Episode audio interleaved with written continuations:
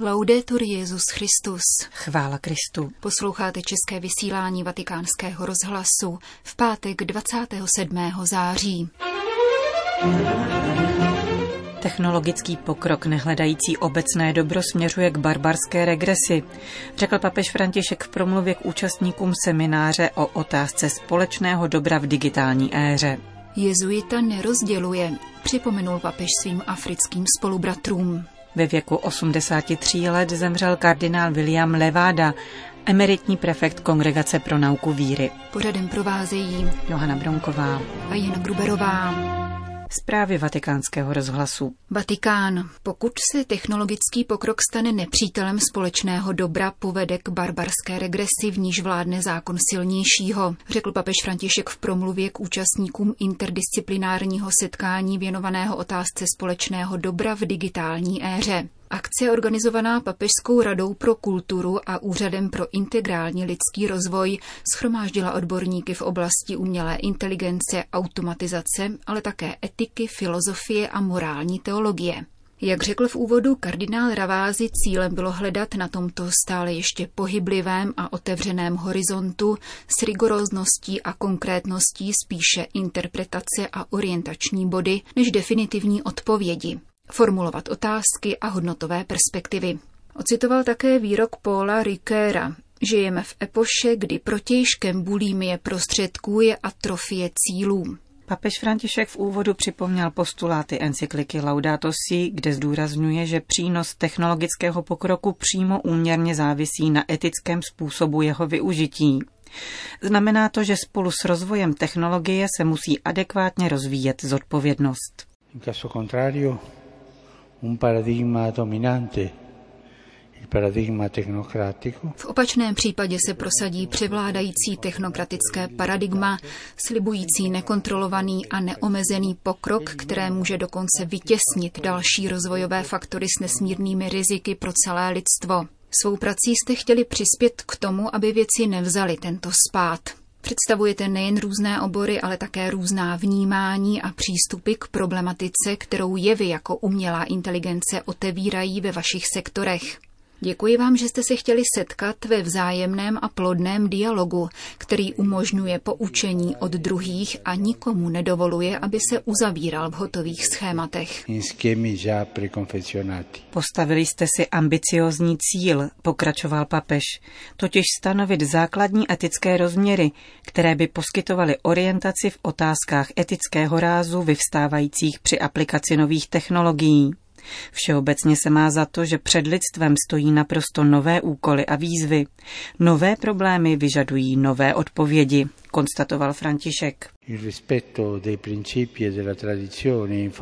Úcta k principům a tradicím musí být vždy prožívána skrze tvůrčí věrnost a nikoli v rigidní nápodobě či překonaných redukcionismech. Považuji tedy za chválihodné, že jste se nebáli specifikovat morální principy z teoretického i praktického hlediska a že jste zkoumali etické výzvy právě v kontextu obecného dobra. Obecné dobro je dobrem, na které aspirují všichni lidé a neexistuje etický systém hodný tohoto jména, který by nepovažoval obecné dobro za jeden ze svých základních stavebních kamenů.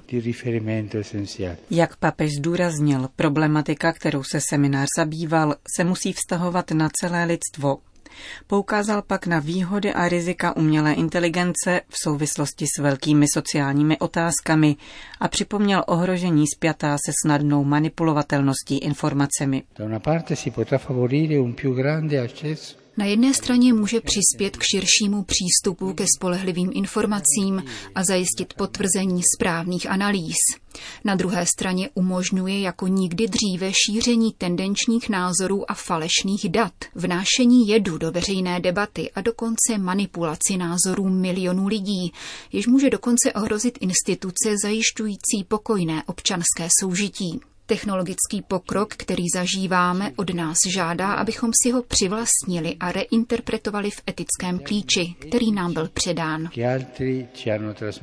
Pokud by technologický pokrok stále více prohluboval nerovnosti, nemohli bychom ho považovat za pokrok v pravém slova smyslu, pokračoval papež. Pokud by se takzvaný technologický pokrok stal nepřítelem obecného dobra, vedl by do nešťastné regrese směřující k barbarství diktovanému zákonem silnějšího. Zdůraznil svatý otec a poděkoval účastníkům semináře za úsilí o vypracování etických základů pro obranu důstojnosti každé lidské osoby. Etiky založené na svobodě, zodpovědnosti a bratrství, která umožňuje plný rozvoj člověka ve vztahu k druhým a ke stvoření. Vatikán. Hokej jako týmová hra dobře vyjadřuje radost z pospolitosti. A tutéž radost z krásy sportu zakouší také mezinárodní publikum v hledišti. Řekl dnes papež František delegátům Mezinárodní federace ledního hokeje, kteří zasedají v Římě. Papeže nejprve pozdravil René Fázl, současný předseda federace založené před 111 lety, do níž Český hokejový svaz vstoupil jako druhý člen. Je důležité mít na mysli, že sport hraje svou roli v integrálním růstu a rozvoji. Z toho důvodu si církev cení sportu jako takového, tedy jako pole lidské činnosti, na kterém lze podporovat ctnost střídmosti, pokory, odvahy a trpělivosti a vydávat svědectví o kráse, dobru, pravdě a radosti. Římský biskup ocenil úsilí Mezinárodní federace ledního hokeje namířené na přístupnost a inkluzivitu v tomto sportu. Zároveň přivítal nedávné schválení nových stanov sportovní federace, které předpokládají založení Rady pro etiku. La Dnešní mentalita totiž může sportovní činnost svést na pomílenou cestu a proto je třeba dbát na pravidla, která brání chaosu. Sportovci hrají férovou hru nejenom, když tato pravidla formálně dodržují, nýbrž když se chovají úctivě a spravedlivě vůči soupeřům, aby se tak obě soutěžící strany mohly pokojně účastnit hry. Připomenul svatý otec členům Mezinárodní federace ledního hokeje při dnešní audienci. Vatikán. Ve věku 83 let zemřel ve čtvrtek 26. září kardinál William Joseph Levada, emeritní prefekt Kongregace pro nauku víry. V roce 2013 se zúčastnil konkláve, které zvolilo papeže Františka.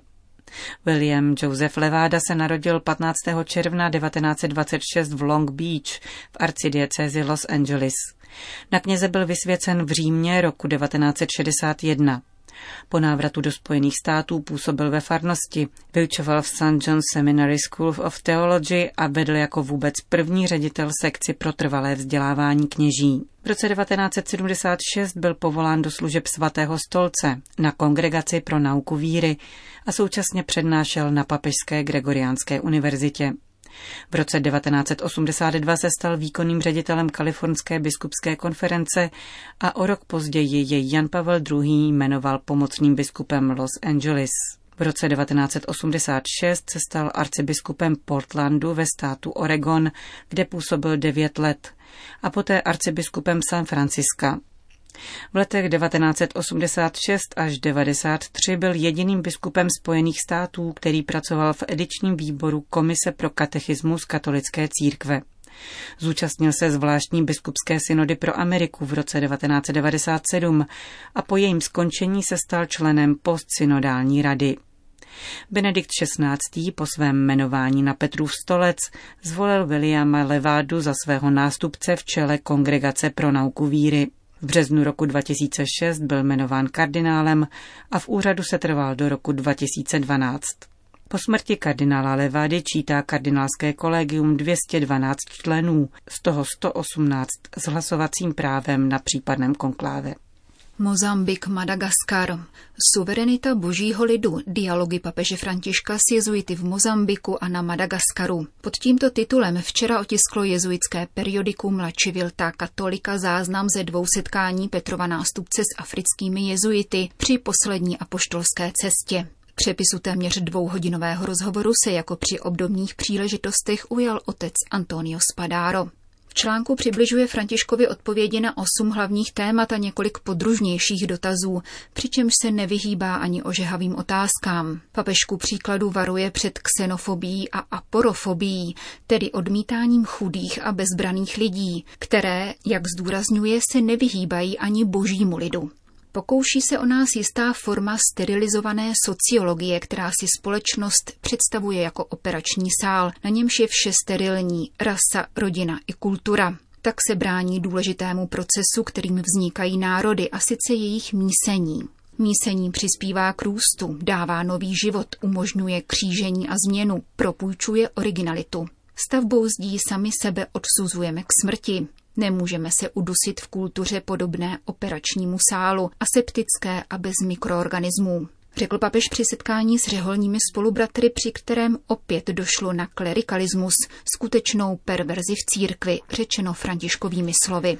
Klerikalismus si nárokuje, aby pastýř šel neustále vpředu, určoval směr a trestal exkomunikací každého, kdo by se od stáda oddálil. Klerikalismus odsuzuje a rozděluje boží lid, byčuje ho a pohrdá jim, což je pravý opak Ježíšova chování, ale také jezuitova, poznamenal František. Jezuita v žádném případě nesmí rozeštvávat, nýbrž naopak spojovat, mít trpělivost, čekat. Nikdy neučinit ani krok, kterým by přispěl k rozdělení. Jsme muži celku nikoli jedné části. Klerikalismus, pokračoval papež, se obsesivně upíná na hříchy proti šestému přikázání, aniž by přikládal váhu sociální nespravedlnosti, lži a pomluvám. Církev v tomto ohledu potřebuje hlubokou konverzi, vyzval, protože za klerikální rigidní přísností se mnohdy skrývají vážné osobní problémy. Klerikalismus totiž zaměňuje kněžskou službu za moc a kariérismus. Na dotaz o afrických evangelikálních sektách, které verbují adepty na příslib bohatství a blahobytu, reagoval papež radou k obezřetnosti při rozlišování mezi evangelíky, s nimiž lze spolupracovat, a hlasateli teologie prosperity, jejíž poselství není křesťanské. Snaží se o získávání stoupenců, ale proselitismus není křesťanský. Zatímco evangelizace osvobozuje, proselitismus vede ke ztrátě svobody a podmanění člověka. V evangelizaci je protagonistou Bůh, kdežto v proselitismu je to lidské já. Zdůraznil mimo jiné František a povzbudil jezuitské teologii, sociologii a filozofii k úvaze nad tímto jevem. Evangelizátor nikdy neznásilňuje svědomí, avšak proselitismus nerozlišuje mezi vnitřním a vnějším oborem svědomí. Do tohoto hříchu dnes upadají mnohé náboženské skupiny a proto jsem požádal apoštolskou penitenciárii o vydání zvláštní nóty o významu vnitřního oboru svědomí, kterou velice dobře zpracovali, doplnil papež. Bergoliovo setkání s mozambickými a madagaskarskými jezuity nicméně přineslo též niternější tóny, mimo jiné papežovu úvahu nad jeho duchovním životem od chvíle, kdy nastoupil na Petrův stolec. Myslím, že můj prožitek Boha se nijak nezměnil. Nepochybně ale cítím větší odpovědnost a má přímluvná modlitba se rozšířila na celou církev. Zůstala tatáž pokušení, vracejí se ty též hříchy. Svěřil se papež a dodal, že často čerpá poučení z Petrova pokrytectví a kompromisů. S tímto osobním vyznáním nepochybně souvisí důraz na jezuitský apoštolát modlitby, který se dnes nazývá Světová síť modlitby s papežem. Myslím, že musíme lidi učit přímluvné modlitbě, která vyžaduje odhodlanost, parézii. Je důležité, aby se lidé modlili za papeže a jeho úmysly. Papež je vystaven pokušení, je v obležení. Může jej vysvobodit jedině modlitba jeho lidu, jak čteme ve skutcích apoštolů. Když byl Petr uvězněn, církevní obec se za něho naléhavě modlila. Pokud se církev modlí za papeže, je to milost. Skutečně cítím trvale potřebu, abych žebral o modlitbu. Modlitba lidu totiž podpírá, řekl mimo jiné papež František při setkání se svými africkými spolubratry.